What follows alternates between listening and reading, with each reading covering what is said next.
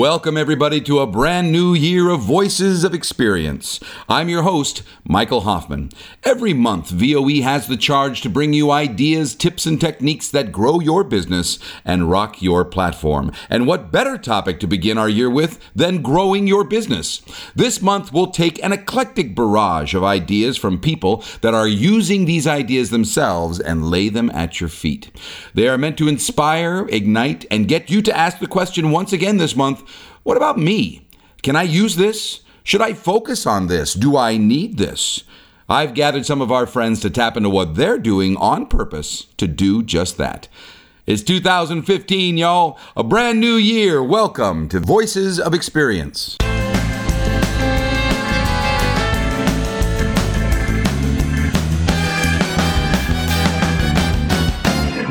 Over the last couple of months, I've asked you to send me your ideas, tips, and techniques to grow your business and rock your platform. Here is a quick compilation of what the meeting maximizer Jolene Jang captured at some of the latest NSA events and what you sent. Consider this like you're sitting around a cup of coffee with your speaker buddies and you ask the question, So what's working for you? Let's start off by hearing from Chip Eichelberg. I'm here with Chip. He's going to give us one marketing tip or tool. Hey, fantastic. Just got out of Steve Gilliland's um, breakout session, and I get a lot of calls for holds, but I have them cataloged over the years, but I really haven't had a, a coherent strategy what to do with those. So he has a strategy where you're consistently creating a card and it says, it's time to book Chip this year because you were on the short list for their event, but they didn't book you. So have a consistent system and strategy to send that out well in advance of them making another decision. So just making consistent impressions, doing something different, but stay in touch with people already like you, but they haven't booked you, that's a hot lead. Okay, and when you say card, you're saying like a, a tangible, postcard. physical postcard. I mean, uh, the emails are going to get lost, but send out a physical, tangible postcard. Cool. Maybe have a clock on it or a sand dial that says, you know, it's time to book Chip this year, kind of thing. Um, I'm going to consistently do that. That's a great idea. Okay. Hi, I'm here with Liz Goodgold. So tell me about a marketing tool that you use. One of my favorite tools is really, really simple. It's an appointment reminder. So it's called APPTOTO. And the thing that I love about it is it automatically sends your client a reminder when the appointment is booked, 24 hours before the appointment, and one hour before the appointment. And all of a sudden, all my missed appointments evaporated. Gone. It's, it integrates into Google. It integrates into Outlook. So you pick the program, and the guarantee you will no longer have the problem of missed appointments. I love it. Thank you. You're welcome. That is great. Let's hear from Jim Cathcart. Be the kind of professional your clients are hoping you will be. One thing I did years ago was I kept a list of all the requests and all the uh, caveats, the cautions that I got from my clients. Here's what we want you to do for sure. Here's what we want you to definitely not do. And so I made a document, a one pager, that I call Here's What I'll Do When I Speak for You. Here's what I'll do in preparation. Here's what I'll do upon arrival. Here's what I'll do during my speech. Here's what I'll do after my speech. Here's what I'll do when I get back home. And I told them not only what I would do, but also what I'd be sure not to do. Like I wouldn't turn my speech into a sales pitch. I wouldn't uh, take up all the air in the room and use all the support team's time when they needed to be attending to other people. Um, that sort of thing. And I sent that out to clients in advance of a speaking engagement, and they love it. When they take the time to read it, they say, wow, this is what we were hoping for. And so it, it just seems a simple way of reassuring people that I will be the kind of professional they were hoping I would be. I am Jillian, the conference reporter, and I'm here with Mark. How do you keep it fresh and how do you keep innovating? Well, part of it's through NSA. I look to collaborate with people that are outside of my core industry, and I find when I do that, that gives me ideas for my industry. And when I'm learning, I'm also growing, so that really helps a lot as well, and that allows me to get ideas to innovate with different ways to reach my audience, different ways I can market, different ways that I can um, appeal to my core audience as well through looking at different industries and different competencies. Hi, this is Katrina Sawa with JumpstartYourMarketing.com, and I have a quick tip for you speakers out there from the stage uh, in order to get people on your email list. One of the things I see people missing out on all the time when they speak is they don't try to get people on an email list. You might do a text message offer. Maybe you make a sales pitch in your talk, which is great. But why not try to capture everybody else onto your email list so that you can continue marketing to them and following up with them later? One time I gave a 15 minute talk on somebody else's stage, and I was talking about the topic of follow up, which is one of the key things I speak about. And I offered a free teleclass for everybody in the room next the following week, and then and out of 80 people, everybody except two people ran to the back of the room to sign up for it. I didn't have a big time, to, a lot of time to tell them about my follow up or even make a pitch, but I did when I pulled them onto the teleclass and I took charge of those people and I got them on the list. So something to think about it when you're giving your talk. Hi, Marc Pitman from fundraisingcoach.com and the nonprofitacademy.com here with a quick tip for speakers on how to raise your income and help other conference organizers at the same time. I call it the conference rescue package. When I have a, a, a hole in my schedule or a, a, hole in my cash flow, I look at or, organizations that are doing conferences in the next six to eight weeks in my field. For me, it's nonprofit leadership and fundraising. And I call the conference organizer and I say, I've organized a lot of conferences myself. I know speakers fall out at the worst times, and usually it's right in this window. I'm a public speaker, professional speaker. I get invited back to the conferences I talk at. If you have any holes, I'd be open to exploring filling those with you. And so we look at the different sessions that may be open. If any match my setting, we talk about the details, what their their audience is like, and then when we talk about funding, I always say travel uh, isn't given, and then I say that what my fee normally is, and so but because I'm trying to help, what I'd like to do is uh, I, I, could offer you a special, and then I adjust it to whatever I feel is appropriate. And as a good fundraiser, I sit there quietly and let them respond. Uh, not everybody takes you up on this offer. Not everybody's looking for this, but some of my biggest clients that have stayed with me over the years were started because I did the conference rescue call with them. Let's go out to the field and hear from Jatin Das Dasgupta. Hey everybody, I'm Jatin Dasgupta, founder of Pro Speaker Content. I'm here at the beautiful Duomo in Milano, Italy.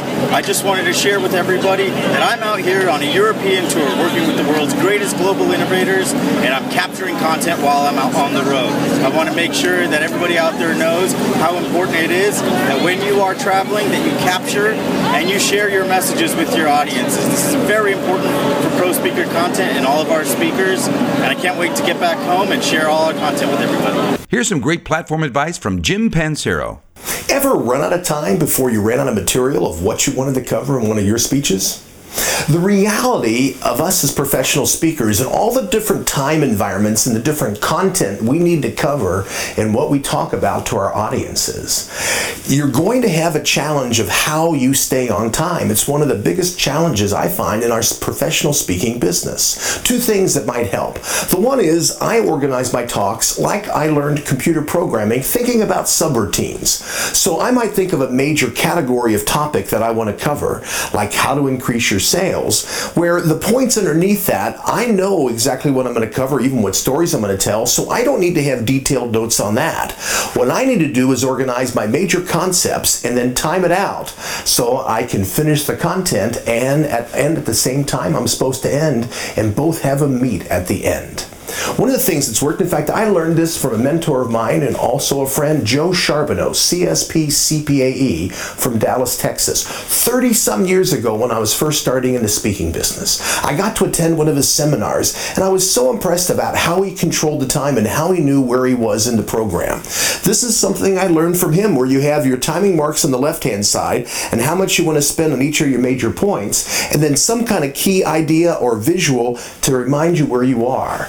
Now, even if I'm giving a 45 minute speech, I'll take a sheet like this and just drop it on the floor of the stage so I can look down and be able to glance and see where I am, know that I'm on time without the audience even realizing it. If I'm doing a seminar, I'll have one or two of those pages in the workbook, so even though we're covering a whole section, I don't have to turn the page individually to work them through this section because I have everything on those two pages. The idea is if you organize your time and you think in subroutines, no matter what the time frames are how you need to organize. You'll end on time and you'll cover all the content you need. All right, here I'm with Morris Morrison, and uh, you're relatively new to NSA the last three years, Yeah. um, but you you know the spirit of NSA. Tell us about your experience. My experience is really simple. I'm a, I'm a newer speaker, I'm a keynote speaker, and when you come to a place where legends of the industry are here, it, it can seem very daunting. However, NSA is so different than any other organization because, Jolene, I came to Indianapolis, then I went to Philly, and I committed to being here this year simply because I've never seen an organization of professionals where people were so willing to share not only their knowledge or expertise, but I actually have people who reach out to me during the year and they simply ask one question. They say, Morris, how are you doing? And then, of course, I probably lie like everyone else and say, I'm doing great. I did like a million gigs last month. I'm just joking. But they can tell when you need help. And um, that's the best thing about this industry. So, for anyone out there who wants to be just a better professional, use your professional industry as a way to get knowledge. But if you want to be a better speaker, presenter, develop your content, you use NSA. All you have to do is just come and show up and commit this block of time on your schedule every year and just willingly participate. And your life will change, and then you'll be in position to change the lives of others. Good. Hi, we're I'm Jolene, the conference reporter. We are here at the San Diego NSA convention. I'm here with Stan Walters. Stan, you've been in NSA for how many years? I've been been a member 14 years. So you probably fully embrace the spirit of NSA. Tell us what that means. It's it's giving back. It's it's not only giving to our audiences, but giving to the whole concept of how we as speakers jointly what we have to offer to people. If our voices stop, then those folks don't have the information they need to enrich their lives, their businesses, or their companies to grow. And for me, it's the giving back. What I like about NSA is that I've been able to volunteer not only on the local level, but with a national level. And it's, it's an unfair advantage. The folks that volunteer, we get more out of it than we're able to give. So it's it's really unfair, and I, I love the, the part of being with my fellow speakers and growing from their experiences and learning from them, and then giving back to this industry that means so much that we're the voices of, of quality and of character and of, of freedom and within our country. And we can't let that stop. We've got to keep the message going. That there is there's growth, there's potential in everyone that we touch every day. That exponential grows each time we talk. Love that aspect of the of NSA and what Cavett meant by that larger piece of the pie. It only gets better. Oh, it always gets better. Each year I'm looking forward. I want three things every year. I want my truck, I want my University of Kentucky football tickets, and I want my NSA convention. They can have everything else. As long as I've got those three things, I'm happy for the year. Thanks, Stan.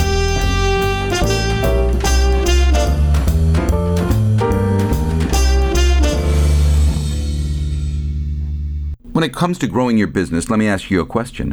What's your movement? Why does connecting to a movement versus just having something to say make a difference in your business success?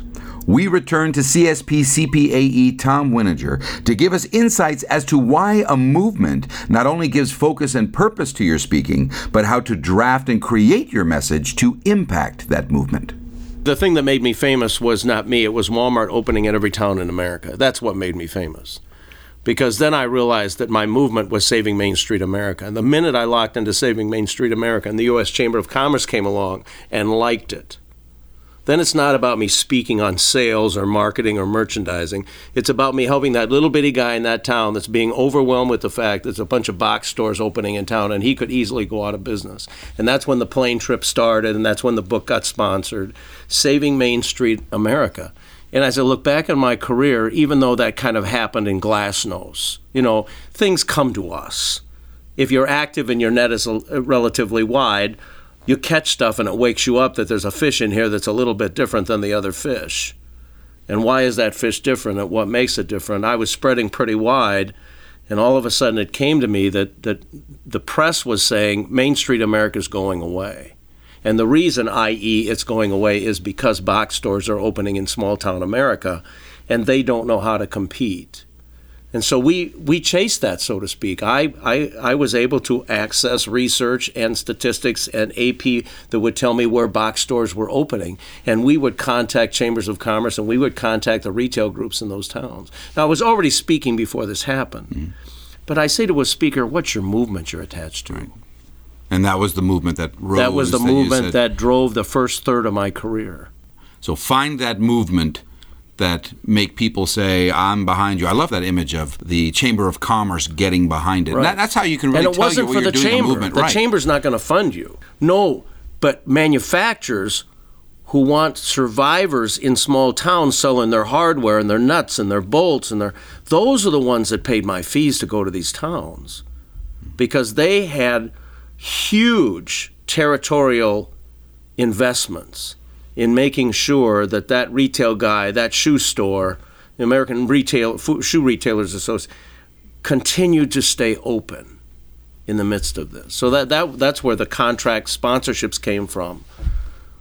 The lawnmower guys. I mean, it was you know I was everybody's outdoor power equipment tool. You know. How do I find a movement? Is it just something that I say, what do I want to hang around? What do I want to be around? I mean, how do I go about saying, you know what, I get it. I really get it. I can see the synergy in areas of companies, organizations. They, they we all want to be a part of something. How do I find mine? That's a great question. So let's say hypothetically I speak on leadership and thousands of people speak on leadership. What I want to do is I want to do a search to find where the voids in leadership are. And are they collective in nature? So in other words, I Google leadership subjects, I Google problems, I read Harvard Review, I read all the press I can. Anybody talking about leadership and I want to see where it's at. Where is the gap most deeply felt? And what are the two points? from where they're at to where they need to go. That's the movement. The movement is from where they're at to where they need to go. So, in other words, uh, leadership might be in education. Okay, so the movement is I'll give you a movement for education. Am I teaching kids or preparing kids for life? The movement is to build leadership into education so we're preparing kids for life. That's a movement. We're building our future. We're building our future. That's a movement. It's a movement. Two points in the gap. Okay. But you have to research the gap. You have to be reading all the time. You know, it was easy when there wasn't Google. I hate to say this because we had periodical literature. And those subjects were in magazines. And you could go to the magazine and you could clip it out by industry. Now, when you Google, you don't know what you're getting. Your searches are, are informational sites that aren't informational sites, are now sales sites. So, how many times do I Google something today and I have to throw out 50% of what I come across because it's somebody pitching uh, content, but it's not content? It's a sales piece and it's directed to their benefit. It's not directed to education or learning or wherever. So, I really find that it takes more time today to find these gaps. Well, there's always Wikipedia. Yeah. I mean, that's There you go. There you go. That's the standard. Yeah. but that's again not people who don't know are contributing to helping other people know who don't know. Yeah, that's right. Wikipedia. That's a wiki. Wikipedia. I go now. Who wrote this? Who wrote this on Aristotle? You know. but there's movements in everything. There's movements in everything. Safe Home America. I mean, everybody could find a movement in what they do. And then the beauty of that is, why not contribute some of what you're doing to a foundation that's committed to that? You know, I'm working with a guy here recently, and he's gone through a tough time in his life, and he's fallen down. And and we came up with this theme: how to get up when you've fallen down. And so we're going to start a little foundation on how to get up when you've fallen down. And so part of every one of his fees is going to go help save another person who's fallen down who needs to get up. Mm. He's the most famous at what he does, and he's fallen down so deeply that he called me on the phone and he said, I can't get up. I said, There's your title. Getting up when you're down. That's Getting his title. Getting up when you're down. And we start with the same thing. We put five challenge statements at the top. We come up with the title, Getting Up When You're Down. We put a 24 word description below it, and then we come with his eight presentation points. And then we put it together in a flyer, design it so it knocks your socks off, and we send it out to five or 600 meeting planners and see what the response is. Bam. He gets 10 responses, he's got something going. You don't need 10. Yeah. And then you call them on the phone, you do research. Why were you attracted to the subject? How would you apply it in your group? What are the challenges to get your people down? You know, all of a sudden we're using those 10 to do research, not just to book another event. I think that's a really good point because I've experienced this. I'm shifting, and you just gave a template as to, you know, here's our, our message 24 words, eight points, which are my targets and the things that I talk about, you know, my speech, Right. whatever. Uh, mail it out 10 people. Go over That's your, that. well, I call it your statement of existence. Okay, walk me through that. Statement of existence. Well, well, let's take a component of what you do, and let's identify what the the, the challenges people would have who you would share your solution with. So, what do they have? They're down, they've lost their job, things don't make sense, they've been real successful, but they have no meaning in life. I don't know what it is, but you come up with five of those. Five things that if you said that to them, they go, How do you know that? How do you know that? Right. How do you know that? And that's what you, how you test it. How do you know that? Wow, that's me. How did you know that? Mm-hmm. And then you then below that you put the title. You don't start with the title. So below that you list the title. You know, making the right decisions, being smart, thinking smart, hiring smart, whatever that is. And then below that you define the title in 24 words. Okay, so mine is helping businesses turn teams into enterprises so they create cultures of sustainability. They go, what? If they say what, I got them. I love that. That's how I test my thesis. And then I put the eight concepts that support that program. So if I had enough time, I would have eight concepts, each with a concept, a story, um, an example, and an action statement that could be tied into a keynote or workshop. And that's my statement of existence. So if you want to test something, and then I mail that out to five to six to seven hundred meeting planners and see what kind of response I get. It's the same way with product. We know we do product development research. Somebody makes up a demo product. We take it out to a certain number of people. We see what the response is. We come back. We make a decision. It's not going to fly. It is going to fly, but it's got to be adjusted. Or it's going to fly and it's great, and we need to relabel it. Or we need to repackage it with something else to make it work. So the companies, significant companies, are doing these things. I learned it because I came up with multiple topics for a single speech. you know, and I said, well, I'm going to give you a choice. Which topic do you want? And they would nail certain topics, and I'd go, they're telling me something. That's speaking to them, and the others aren't. So, how do I take that one and make it a full case study? That was where MarketQuake came from, 2020. It started off as MarketQuake 2010, went to 2015, now it's at 2020. And the subtitle is uh, What's Coming and What to Do About It Before It's Too Late. Bam. And then there's eight concepts underneath it. I mail it out, get the response, and then I call the people that responded, not because I want to book a speaking engagement, but I want to find out the thought, depth of how it engaged Sure, them. sure. What, how, how do they understand the title? Where do they apply the title? What are the needs of their group that drew them to that title? Yeah, it's huge. And it creates, it will create a, a what I call metaphysical. That's because I'm Aristotelian, maybe.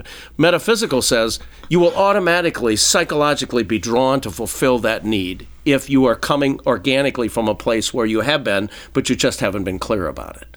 Yeah That is Aristotle. because we're not when you say shift none of us shifting to me is more pivoting. It's not shifting. Mm. In other words i'm not, the wind shifts but my boat's pivoting. So in other words I, all of a sudden i'm not going to juxtapose myself to another part of the, the, the lake or the river or the ocean.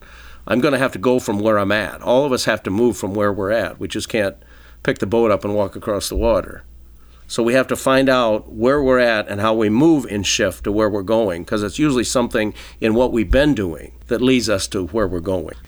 Tom Winninger, you are a uh, I remain Tom Winninger. Tom Winninger, and I remain Tom Winninger. That was Tom Winninger, the legend, still remaining Tom Winninger.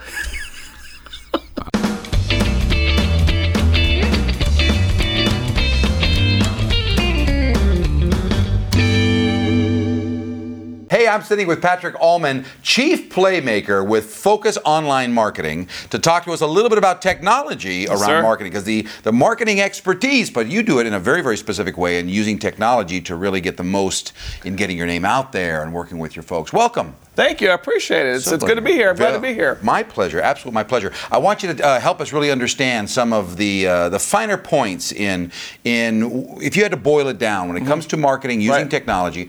Give us a skinny man. What are the three biggest things that we need to be doing right now to take advantage of technology and marketing? I think the three biggest things that I would really think help us as speakers, because we're all entrepreneurs, things like that. I'm going to narrow it down to probably marketing automation, uh, building your list, and man, online video is just blowing up. And I tell speakers all the time: get a camera, get recording, get your own TV show online. You- You're going to be way ahead of the curve because most most people are afraid to do online video. Well, the technology is really catching up with the uh, with the with the need. Exactly. Think, the bandwidth and everything Mhm. else. All right. Well, let's break it down. Talk about your list. Gotcha. Okay, I talk to a lot of experienced speakers, and one of the things I hear all of the time when they say, when they go back 20, 30, 40 years, and when they say that one of my biggest regrets, the biggest regret I hear every single time is I did not start building my email list from day one. I'm guilty.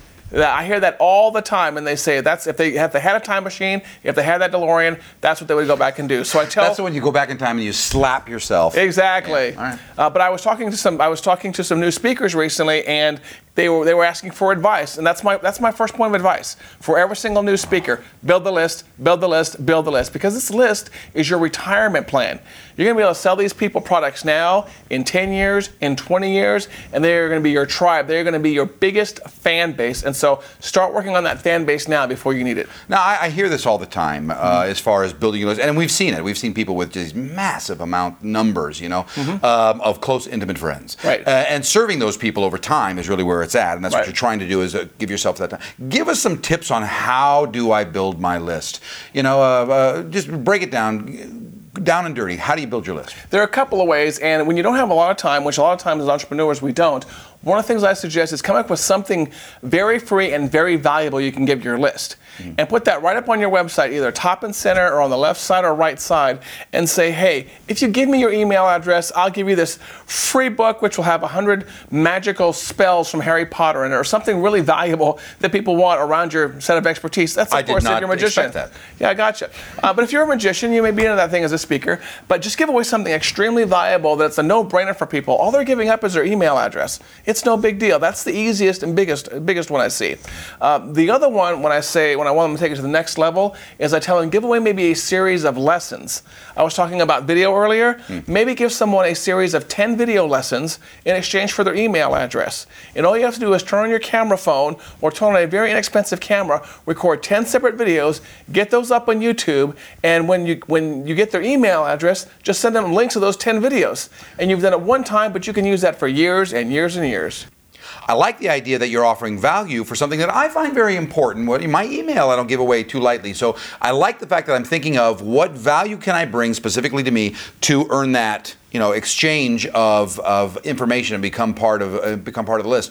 Uh, how do you set that up on your website? You talk about on, is this is this just for your website, uh, mainly for your website, or, or what are you talking about? Yeah, what I tell people to do, it's really simple. Is go to your website if you're using WordPress or something, and set up what's called the opt-in form on the right side, where you're saying, if you give me your email address, I will give you this brilliant set of 10 video lessons. That's kind of the, the simple and easy way, and I can usually do that on someone's website in like a day or two. For those people that want to be a little bit more aggressive like me, what I tell them to do is also, in addition to that, put a pop in, a pop up, excuse me, on your website that, that pops up after about five seconds that basically blacks out the rest of the website and says, hey, give me your email address for these 10 great lessons. It's amazing. People find pop ups annoying, but they work and they're effective. And my goal in everything is to build my list, build my retirement plan so I can sell products to my biggest fans. Now that's an interesting point because Mm-hmm. you know we do have that battle of what's annoying these days, and you know uh, the the techniques change so rapidly. So you're doing a pop up. You're very aggressively going Mm-hmm. after their name. I want to give you value, but I'm going to need this exchange. Right. Any anything that you do to really kind of soften that uh, up, or you're just saying, look, I know we complain about it, but believe me, it works. Just do it. Yeah, that's the that's the that's the big thing right there. Is um, I, sometimes I feel a little bit weird because I am a marketer, and so I am very uh, avert to some ma- major marketing techniques like that. And so I personally don't like pop-ups, which is kind of funny, but I do use them on other people. But you're an abuser. Is that what you're Exactly. Do as I do as I say, not as I do. Um, but they work, and I've proven them time and time again. And one of the beauties of internet marketing is I can put out like an A/B test where I do something uh, maybe without pop-ups, and I do it with pop-ups, and I see how many more subscriptions I get. And time and time again, in my tests, it's been proven that as much as people say they hate pop-ups, they fill them out every time. Any other tips on building your list? Uh, I would just make sure that whatever you do is extremely valuable, and don't. And when you're when you're talking when you're warming somebody up from your list, don't work too hard on closing the sale. There is there's a great book out there that talks about the buying life cycle in the real world and it applies online. And the first three steps of it are know, like, trust. You want, you want people to get to know you, like you, and trust you Mm-hmm. before you ever come close to selling them anything. If you jump into that sale technique too soon, you're going to blow all of your trust out of the water. So, for example, your first five or six emails may be nothing but free information, free information, free information, and then eventually you might ease into mentioning something you have for sale, like a product or service. But don't do it on that first email, or you're going to kill that trust factor. Know, like, trust. And so you've got a several step plan on giving them, feeding their relationship Right. before you start to say, by the way, if you wanted to go deeper, this is available. Exactly. But let's talk a little bit about things that are outside the website. Mm-hmm. Give me give me any ideas that you that you use outside of people your website, or how do you drive people to your website? Give me an example. Okay, as speakers, where there are there are times where we're called upon to speak for either like a reduced fee or sometimes in, in a charitable in a charitable way, and I use those opportunities. And that's another great idea I would like to pass on to speakers is if you ever have to speak for a reduced fee or waive your fee, use that as a great opportunity to build your list. Mm-hmm. And I'll negotiate with a meeting planner for a nonprofit who can't maybe pay my fee one time. I'll say, you know what? Okay, I'll do this. I'll defer. I'll waive my fee, but I want the email address of every single person in the room. So I'm going to put my email address, excuse me, I'm going to put my opt-in form on the screen and I'm going to drive every single person in that room to go here to get my freebie so then I can market to them and get some value out of the speaking engagement because you couldn't pay my fee. So I usually like to use my speaking engagement to get people on my list also. Sometimes the long-term value of getting those people on your list may actually exceed your speaking fee. Yeah, And not only you, not only that, you can build that relationship and market to them over three months, six months, and you may have a multi-year relationship with them versus the actual speaking engagement, maybe a one-time wham bam and you're out of there. Is there anything, you know, they, they say, yes, we will have you have access to the list. How would you go about approaching that? I I would be very careful to let them know that I'm not interested in spamming them. I am interested in marketing to them, and I would I would go out of my way to make it easy for the members of the audience to get on the list. So I would set up an opt-in form into my you know Infusionsoft account where Infusionsoft is already basically they're going to automatically email the freebie to them. And I would, I would tell them, I will do all the work for you. It's only going to take me about an hour or two of setup, but this will bring a great value to your audience. So let me, let me give you the value. Can you, can you walk me through that system? So, so for instance, you're using a program, in your case, Infusionsoft. Right. There's a program that will literally automate the marketing Yes. to this particular list. Right. Can you walk me through how do you build that value? How do you build that trust? What do you say? Give me. Can, can you think of an example and, and just walk me through the pieces of that automation? Gotcha. Uh, to get those people to go, yep, I'm in. I want to hang with you, Patrick. Gotcha. So, for example, one of the things I'll do when I know I have a speaking engagement coming up is I'll spend some time in Infusionsoft. That's that's the tool I choose to use, and I will actually draw out my marketing path. I will drag and drop. Here's an email. Here's a three-day wait. Here's an email. Here's a three-day wait, and I'll get that visually laid out, and then I'll go back and basically look back to what I originally offered them. And I will basically go into each email and I'll type up each email just like I'm typing to them personally. and that's one of the key things about email marketing is don't make it too frilly with the nice borders and the banners and the emails. Write your emails and your email marketing just like it was me writing to you directly one on one. And it's amazing because even though it's automated, people think it's coming from a real person, even if it's three o'clock in the morning. And so I go through each one of those emails, I build that trust the same way I would build that trust if you and I were sitting here and talking, or if I was emailing you personally every three days, and then I make sure I have links in there to the videos or to the freebies that I promised you. And eventually, I would build up that trust to the point where maybe after five or six emails, I would start to hit it from the sales side a little bit and say, by the way, you know those previous four emails I sent you, all that great free information? Well, guess what? Here's this one $99 product that solves all of your woes for the past 50 years. Why don't you click on here to buy it? Hopefully, by the time they've gotten to that email, though, I've built up the trust and they're a little bit more likely to click on that link. You also mentioned uh, the use of video when it comes to technology and marketing, uh, and, and the bandwidth is really catching up with us. This technology is really important. Give us, give us some tips on how to use video to really get our name out there. I, I tell businesses all the time that it's very easy for you to set up your own TV station online, but I think this is especially important as public speakers. Public speaking and presenting is a visual art form. One of the ways, one of the reasons that people hire us is by seeing demo videos and seeing our other work online. And so I tell every single speaker to basically set up their own personal TV station on the internet. And that just involves going to YouTube and creating an account and starting to upload video. So I tell people go out and buy an inexpensive camera. You can get some great cameras for under $500. Set it up in your house with some halfway decent lighting. It doesn't have to be great and start recording. And in this day and age, I even tell people forget about buying the camera with all of us having Android phones and Apple iPhones in our pockets, we've all got halfway decent video cameras in our pockets. People tell me all the time, I can't record video, I can't record video, and I blow away every single excuse. I just tell them, quit whining, quit giving me excuses, get started.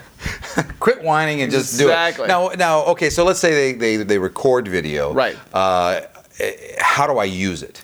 How do I use it to market? What I do is um, is uh, you we've heard in the past couple of years that blogging is so important. Mm-hmm. We'll use video the same way. If you're going to blog for a couple of hours a week, instead of blogging one week, maybe set up your camera with your lighting and record what I call a video blog, where you where as opposed to typing up your topic, you talk to the camera about it and you say, "Hey, this week on Patrick's tip, I have a video series on the internet, for example, called Three in Five, Three Tips in Five Minutes." Where I will look at the camera, I'll start a five minute timer. I'll say, "Here, here's three online marketing tips in five minutes." and I talk to the camera for five minutes, and right at five minutes, I cut it off and I say, Thanks for watching. Tune in again next week. That goes up on my YouTube channel, and then I share that all over social media. I actually share that back on my regular blog also, and that just goes in place of like a long write up text blog, which most people normally have. Sure Give thing. us a wrap up. Wrap up those three ideas. Okay, those three tips again were get started on your email list as soon as possible. Don't regret it like some of the older speakers have. Get started with marketing automation and learn more about how to use marketing automation to make your small business seem like a big business. And of course, get on the internet as soon as possible. Start your own TV station by going to YouTube and creating an account and use your smartphone or use buy an inexpensive video camera to get your videos up on the internet as soon as possible. If you use those three tips, you will be well ahead ahead of your competition. Patrick, thank you so much. Great ideas to grow your business, especially around automation, technology, and marketing. I appreciate your time. My pleasure, sir.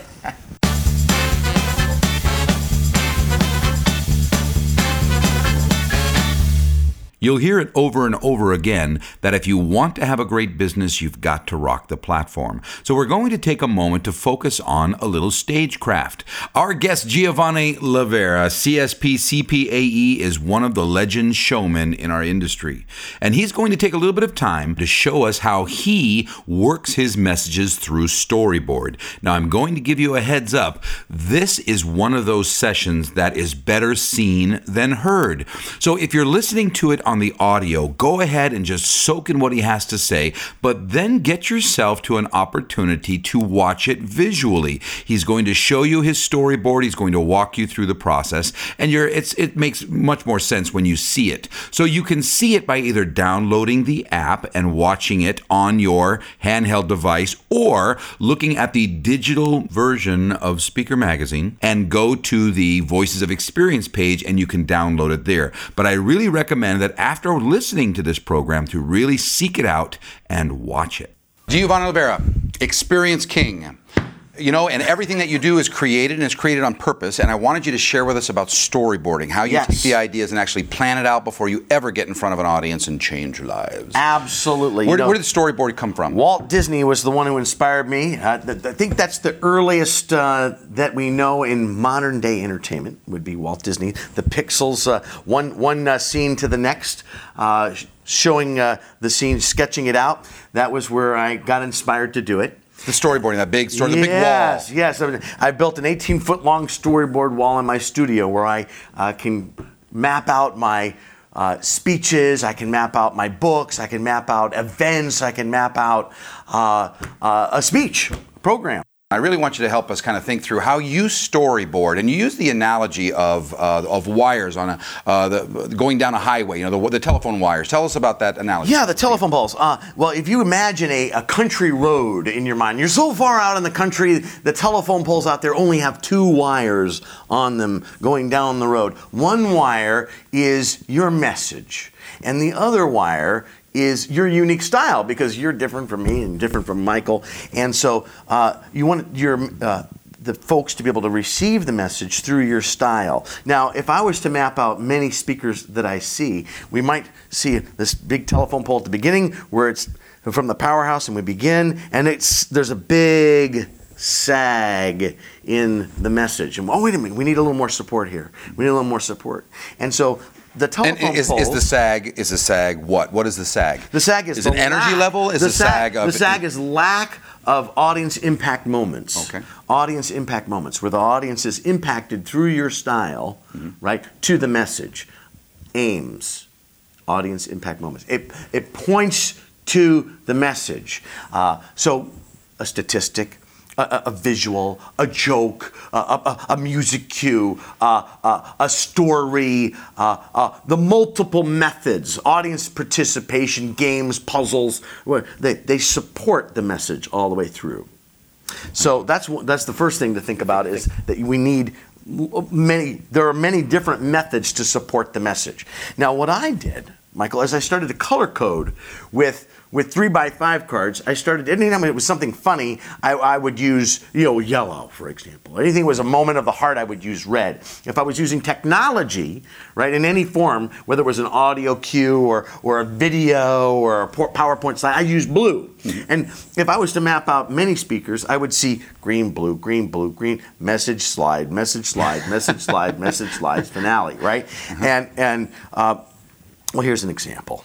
All right, so here's here's a, a quick storyboard. I wanted to be able to take it from this 18 foot long, right. you know, monstrosity and make it practical, something that you can do like right now. Okay, so you get a poster board and you slice it in half, and you tape it together like, all right. Now, uh, now we have four panels. And the way that I do it, this this becomes my inventory. I chose uh, content to equal green, uh, a, a, a technology and audio visual or special visuals. I did blue. Uh, so anything that was fun or humorous or a story, I used uh, yellow. Audience participation, purple, and I use this hot pink here for moments of the heart, right? Uh, or high emotion, high emotion. I love the idea that everything has a color, and now you've got your palette to work with. Yes. And you've got your acts, or if you will, or you're, you're going to take them somewhere, and you know what you're trying to accomplish at the end. And now it's time to put it together. And you, you said something about the supports along the way. You said things about, you know, we're building on purpose uh, in certain areas. So walk us through sort of that, that, that philosophy from beginning to end. I've got my three sections: the beginning section, uh, the middle section of my speech, the end of my speech. I might want to have some some running uh, a, a running. Uh, piece here, one, two, and three. Maybe these three linked together in a special way, and I can see it when I can see the whole picture. When I see in a script, I wouldn't be able to see it that way. I'd have to make a, a great imagination leap to get there. Here, I- I can get very artistic with it. I can say, "Oh gosh, maybe this goes here," or I can say, "Well, you know what? This piece here actually links with this piece here," and I can tra- and I put it together in a new Yeah, way. wrong spot. I can, I can, I can move it around. I can play. There's no messing around. I can get right to it. We're getting too emotional too early. Right. We're not building. So Right. you can see it Right. and, and adjust accordingly. And I can, I can also see with this, I can think about it as sheet music. Mm-hmm. There's ups and downs. I got the roller coaster. So here I'm building up, up, up, up, up, up, up, up, and I come back down. I build up, up, up, up, and I come down. That was just a choice, right? I might want to open big right up here. Open big, right? Mm-hmm. Now some speeches I open small, right? But that's a choice. You don't always have to open big. Some people say, "Oh, you got to open big, close big." Now, I love how you have in this particular example, you've got audience participation, you've got a game, you've ended with content, and then the flow drops again with a story that has heart. I'm looking at the colors here. Right. You're throwing in a story that has heart to bring the energy down again so that you can rebuild again. These are choices that you get to make. You get to decide. These aren't rules. They're choices. This would be great on an app. How come? Uh, I, I'm, I'm I'm almost sure it is. So why do you like using this as opposed to technology? Putting well, you know, app? there's there's some uh, storyboard programs out there, Mm-hmm. and uh, we, we people have used uh, uh, technology. I, uh, for me, I, the screen is very limiting. I can only see so so much. I don't know Here- what phone you're using. Yeah, yeah, yeah. Or phone. Oh, yeah, phone. I can only see so much if I was going to put on an app. Sure, you could. I'm not saying you couldn't do it. All right? Mhm. This is this is one that's approachable for everybody, and uh, the kinesthetic value of moving things quickly, seeing the whole timeline from beginning to end, I, I think is very valuable. And I think that's the benefit of a storyboard. So you get it out of your head, you give everything colors, you look at it visually and, Yes. and see where the ups and the downs are, Yeah. where your content goes in, how you're going to support it with audience participation, where the points are being driven. Yeah. Are you building a crescendo? Did you start with the end in mind? Yes. Um, Yes. And absolutely fantastic. Geo, no wonder you're a master. You make it look so easy though. That's the that's the thing. Hey, I love that's about you. fun. You got to have fun. Be an artist with it. Get out there, get your get your poster board, cut it in half, put it together, get you some sticky pads, and get to work.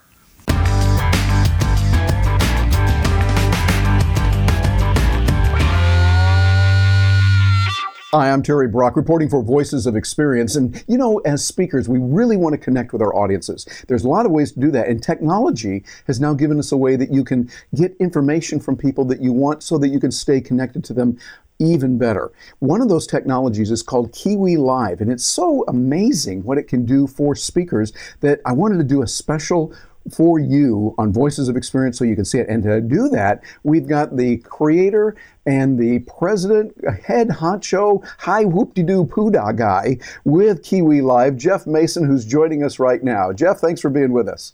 Hey, Terry, my absolute pleasure to be here today.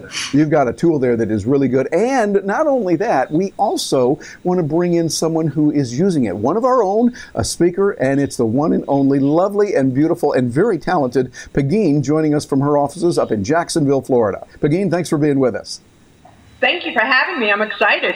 Yeah, this is going to be fun. So I'm figuring what we're going to do is we want to show what the technology is, and then Pegeen, you can show us how you're using it in real world applications to do a wonderful thing called make money.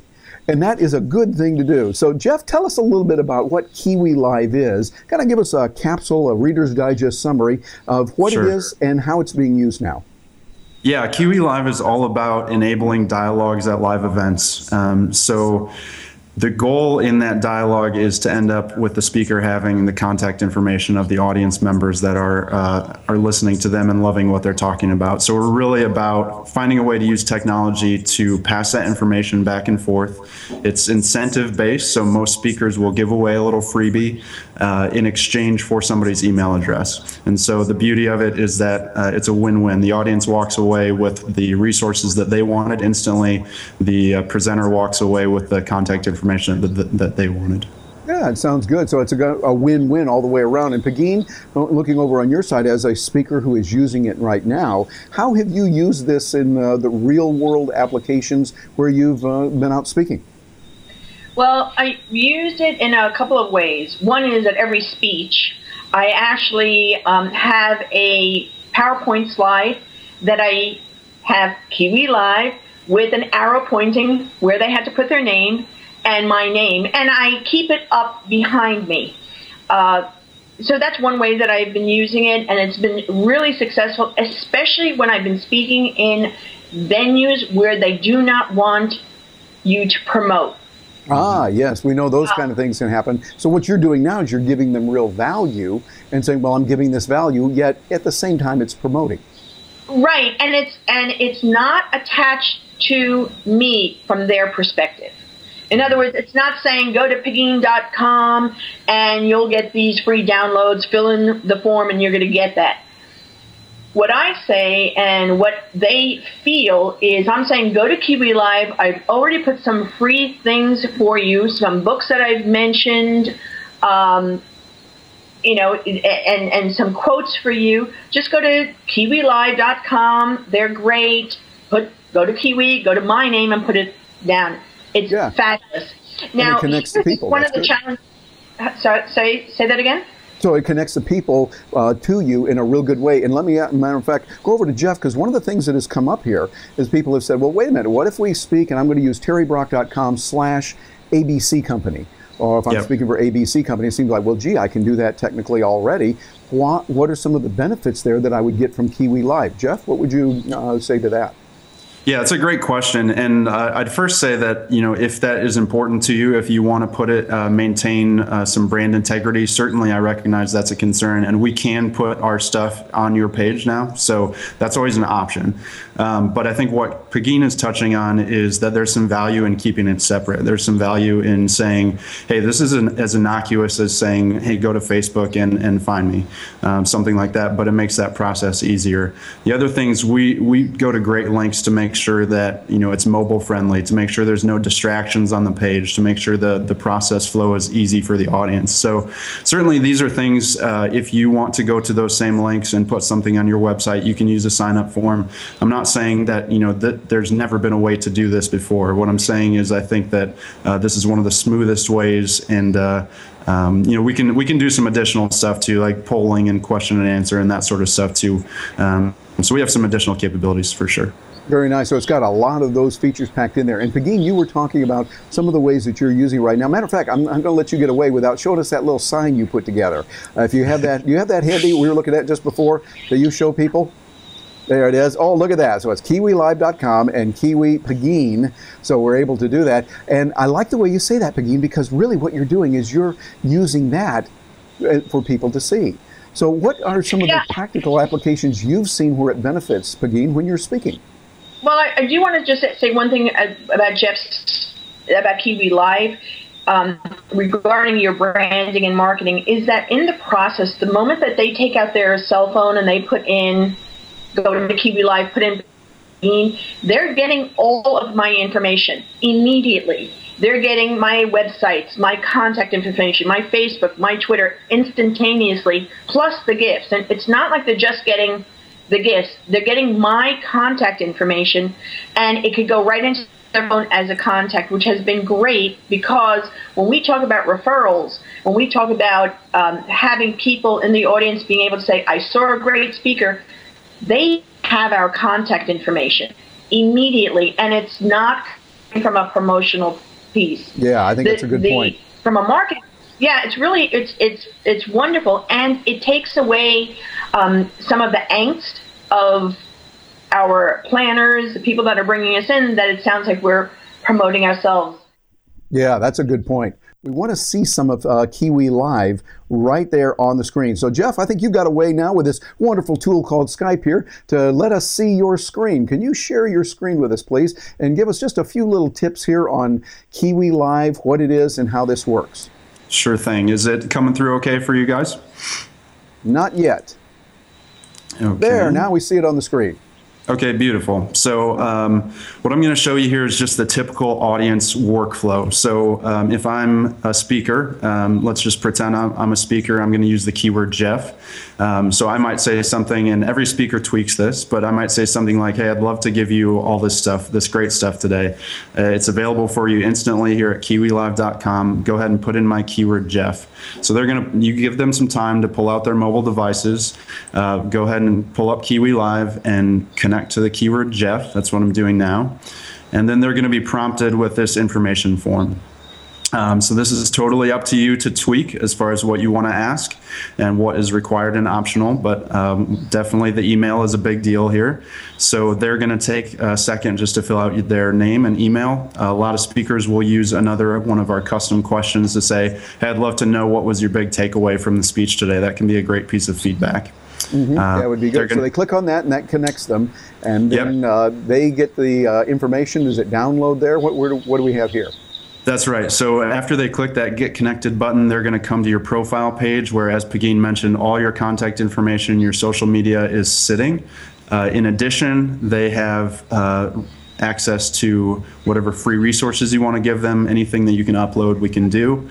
Uh, you can also link back to products here. And, and the beauty of this is they can download it right there, then and there on their phone, but it's also going to come immediately to them in an, in an, email. So if they want to get back to their hotel, uh, to get back to their laptop and then download the stuff, it's sitting there ready, ready and waiting a second touch point for them. I love it. Jeff, that's uh, really good stuff. Well, then, as we wrap up here, Pegeen, I know you've done these kinds of things also. You've worked with that and, and use it. What do you see and what would you say to the speaker? We've just got a couple of seconds here, but to the speaker that's watching that thinking, okay, I'm thinking about this, speaker to speaker, what would you tell them, Pegeen? Use it. It's amazing. It has made our world better, bigger. Um, people love it. They love it a lot. And we've been able to engage um, and segment the groups that are coming in, which has another feature of Jeff's thing that I can go in and I could segment, okay, this is this speech, this is that speech, and I can look at those numbers so I'm able to reach out to people and it's a, we make business cards now instead of giving business cards. I'll give these out. I, I don't know if you can see them. Uh, let's see, something looks like it's in Spanish. We did, you got we didn't see it there. We kind of hold up for a moment, but let's see, get uh, free Pegeen's personal development gifts, and so you have Yeah. that. Give that out to them. That's an excellent idea. Well, the reason is that sometimes people can't bring out their phones fast enough. If they're over the age of 40, they don't move as fast as a 22 year old that doesn't listen to the rules to put away their phones. Um, so we give the card and they take it home and they can do it. I just, it makes them happy to get the gifts. It makes me happy to get the email. And anybody that's in marketing and sales for your speaking business should be using something like this. Absolutely, sounds really good. Well, Pegeen, thank you very much for that. And Jeff, any words in closing uh, that you would say to speakers? No, I've just been thrilled that uh, I'm able to continue to help them, and and obviously we want to continue to make the tool better. So if you have any suggestions, ideas, one of the things uh, Kiwi Live lives on is great ideas from uh, from our clients. So thank you for the support, and uh, we continue to make it better for you. You bet. And the website they go to to get information on this is KiwiLive.com. And we can spell that also, please, so we make sure everybody hears that. Uh, different places. Absolutely, K I W I, the word live, L I V E dot com. Excellent. That way we got it for both audio and video. And uh, Pegeen, thank you very much for holding that sign up that right there. I love this way of doing it. Well, it is an honor for me to have both of you on here. On behalf of everyone that's listening to this, thank you too for being here. And for those of you watching this and listening to it, this is a tool that we want you to look into. Think about it, see what is available, and if it fits for you. Reporting for Voices of Experience, this is Terry Brock.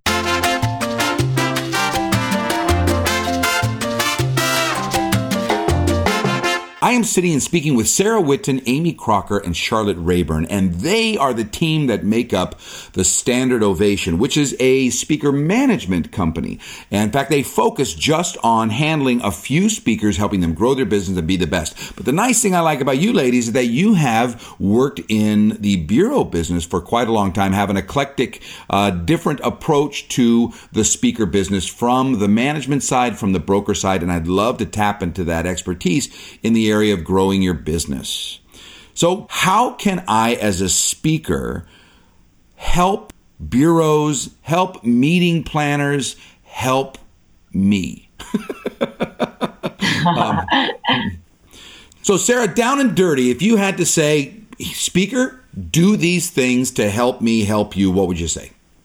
I would say the biggest thing from that I will offer today, I have a list, is marketing. Make sure that you are completely up to date and that your website is a reflection of your storefront. Make sure that you have a demo video that is current and relevant. If you could have three topics that you're focused on, have a demo video that shows every single topic that you offer. You hmm. strive hmm. for word of mouth marketing being the most crucial part of what you do, meaning create something that's buzzworthy. Make a focus and show why you're an expert. I mean, you are a performer as a speaker. So if you have the content, show why your delivery and the way that you present yourself is something that is crucial for a meeting planner to hire you. Give a reason for a bureau person to find you versus you calling them and telling them why you're so wonderful and terrific. Create something that shows that you're relevant within your focused industry and your topic and create something that gives people a reason to talk about you, share with their friends, share with their colleagues, talk about you at other events and conferences. Make what you do something live that can give you viral information and reasons to keep the communication alive with your audience.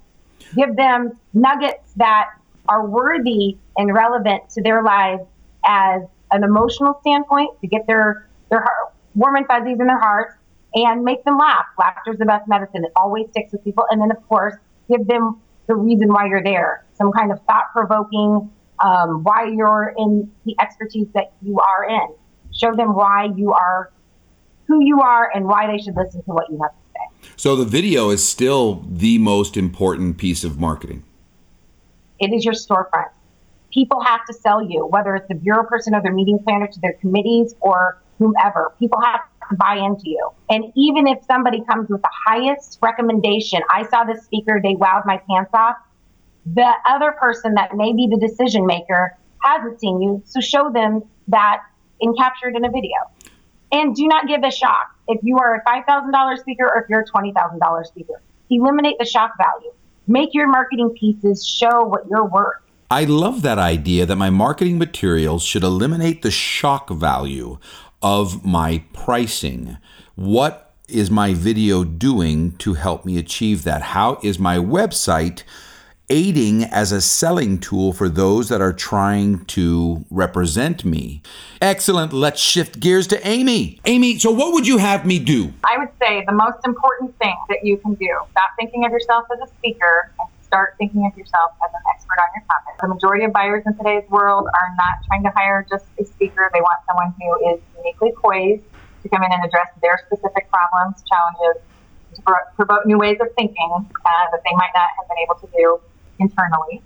Um, I think the best way that you can do that is to create content that can be found out on the web. You need to be writing a book. If you haven't written a book, you are like 10,000 other speakers on your topic. You need to write a book every couple of years. If you can't write a book, you need to at least have a blog that you're keeping updated. At least a couple of two or three times a week would be great. If you can't do a blog and keep up on that, write an article every few months, maybe once a quarter.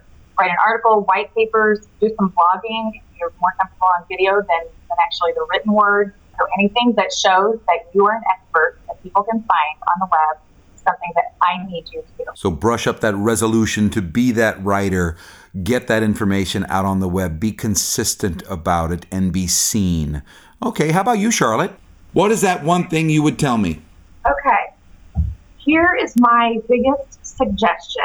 At your next speaking engagement, whether it's beforehand or after, get out and mingle with some of the attendees. Ask them, did you enjoy my speech? Did you find it useful? Did you gain information that you could use on your job or with yourself? And ask them if they would consider recommending you to somebody that they know that could benefit from hearing you speak, whether it's a friend, a colleague, a sister company, anything, because asking for referrals will get you more business bottom line.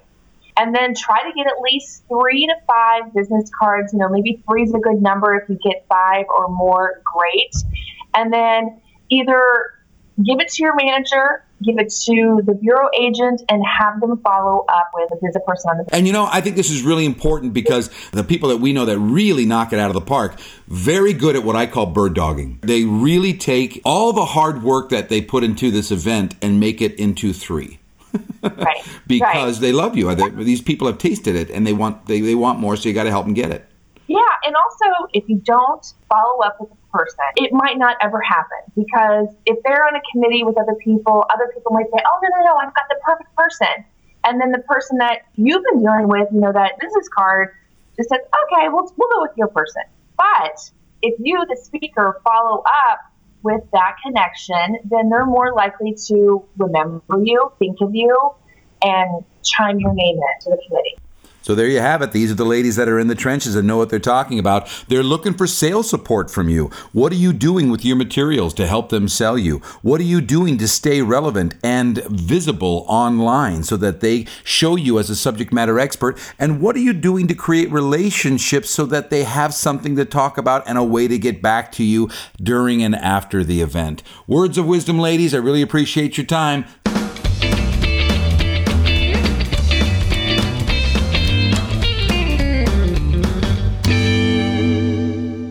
Shep, brand new year, baby. I'm excited just thinking about it. And it really is a brand new year at a number That is not a metaphor. that is not a metaphor. You know, you uh, you have always been a person that has pushed being intentional about your success. You say it a lot. I really like that phrase. Being intentional about your success. If you had a couple of things that you were to say, growing your business, being successful intentionally, what would you focus on? Well, there's there's a couple of things. Number one, obviously, being intentional means you you have a plan. And someone once said, success doesn't usually happen by accident. In other words, it's planned. It doesn't just fall in your lap. People say luck is preparation meeting opportunity. and so, one of the things that I've been doing for many, many years is actually since the very beginning of my my career when I saw Zig Ziglar in a seminar called "I'll See You at the Top," See and I bought I bought the cassette tapes, and and I I learned about goal setting. But more intentional than that, I actually use a template that was given to me by my coach, Dan Sullivan from the Strategic Coach. And I write down 10 goals that I want to achieve. And by the way, I do a, a quarterly focus and I look at my goals daily, if not weekly. But for the big year's goals, I have a big sheet and you open it up. It's 11 by 17 and it's got my 10 goals down on the left and then it has a little box for why these goals are important, what my goal is for the first 90 days or the first quarter, and then what my results are after the first quarter, and then it repeats itself. What are the goals for the second quarter, results of the second, goals for the uh, third quarter, and they all tie into each one of these 10 goals. Am I making sense with this? It's oh, like absolutely. I love I love how you connect the why to your goals too. You know, that giving that reason why we're focusing on this. Absolutely. Like, so if you don't know the why, why even have the goal? Mm-hmm. Hey, I want to do 40 speeches. I want to do 140 speeches.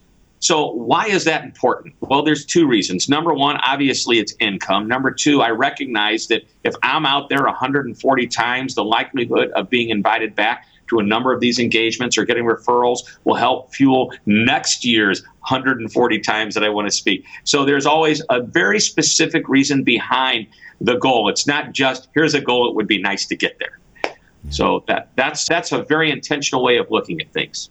Now you have a phrase: every year should be better than the last. What does that mean? Yes, yes, and that is a great way to think of things. Every year should be, and ideally every day should be better than the last. But that's a little bit too uh, much of a micromanagement. But at the end of it all, if you look at your year and you look back at what happened, and you say, you know what, I had a great year next year is going to be even better. Hmm. And next year can be better. And it might be in the form of revenues. It could be in the form of time off that you take hmm. and, and you have a better year as a result of the time you it could be just you're happier, you're healthier. It doesn't always have to be tied. And if you know me, I'm very focused on business. It doesn't have to be tied just to business. It can be a better year due to almost anything. So, on my 10 goals, the first two or three goals are completely personal. And, and I'll tell you what they are. Number one, it's my health goals. Uh, and, and, and that falls into one category health. How many days a week I want to work out. My goal is to work out at least five times a week. And tied to that is I want to hit a certain weight in that. The next set of goals is a set of personal goals that's tied to time off how many days I want to take off, and within that, how many little mini vacations or even longer vacations that I want to take. I have a third goal that's focused on my family and my relationship with my kids. And it's the fourth through the ninth goal that are all focused on how many how many speeches I want to do, how much product I want to sell, how many training dates do I want my trainers out there, how much uh, how much online learning do I want to sell, and things that really are tied to my business, and they're very financially and numbers metric oriented. And then the final 10th goal is what I want my net worth to be at the end of the year. So those are, without giving you the actual true specifics of all of that, because that would bore people to tears, I think, that's how I have my goals set up. That's fantastic. Talk to me a little bit. Let's wrap it up by saying what happened the last year and how we can repeat the last year or the last 10 years. What successful happened last year that right. we can repeat this year or the last right. 10 years? That's one of my very favorite exercises to work on. Again, I go back to my coach, Dan Sullivan, who taught this to me many years ago. And when I did this, I thought this is probably the most important thing I've ever done from the standpoint of my coach talked to me about business growth. So he said, How long have you been in business? And at the time I jumped in uh, with the strategic coach, I was probably in business about 17 years. He says, Well, give me the milestones that have happened over the last 17 years. Just pick four or five really important things that took you to the next level. And I started thinking about it, and I went back and I looked at, gosh, I hired my first assistant. There was a particular client that I ended up getting an engagement from that turned into lots of business. Anyway, several of these things, and he says, okay, look at them. What can you repeat? Or what did you do that was successful that you no longer do today? Of the four or five that I was able to put on that list of milestones, I realized that I could repeat at least three, if not four of those. And that was what one of my goals was, is to try to repeat some of those milestones. For example, I hired an assistant and it just freed me up to do so much more. Well, one of the big time uh, things that take a, t- a bunch of time in my business is the phone calls that I was making to my clients, just calling people, trying to check in, finding out if they're interested, and even cold calling. And I thought, well, I hired a person to just give me more time to do that. What if I hired a person to make those calls for me, which would really give me a lot more time to do other things, such as write or focus on more, um, you know, deeper client relationships with people. It wouldn't be a cold call or a soft call; it would be something much more tangible. And I hired another person, and guess, wow! So what I would say is is this: at the end of every year, I take a look at the last year and I say, what can I do again that happened in the last year? I also take a look back at my milestones to see if I'm focused on doing and repeating the good things that made those happen. But what in the last year did I do that I could repeat again this year that would add to my success? Every year should be better than the last.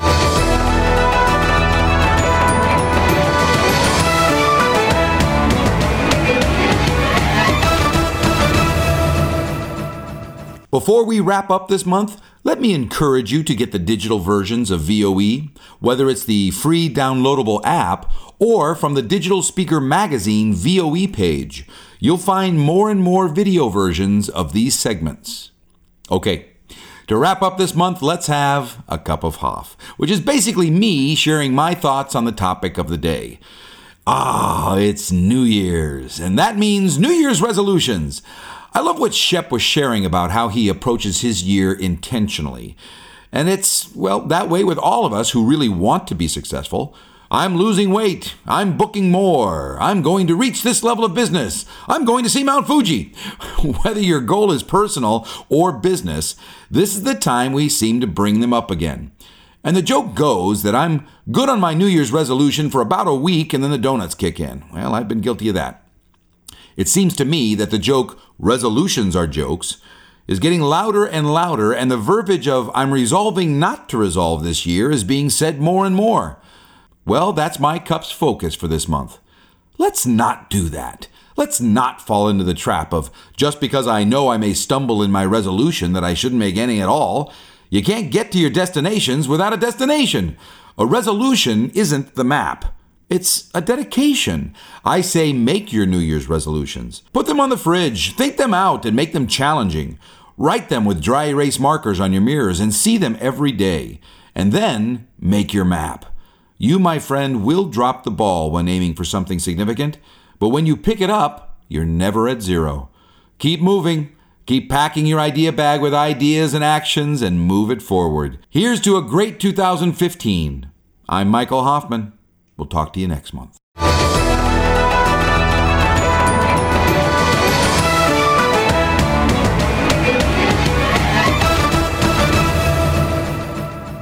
This podcast is a part of the C Suite Radio Network. For more top business podcasts, visit c-suiteradio.com.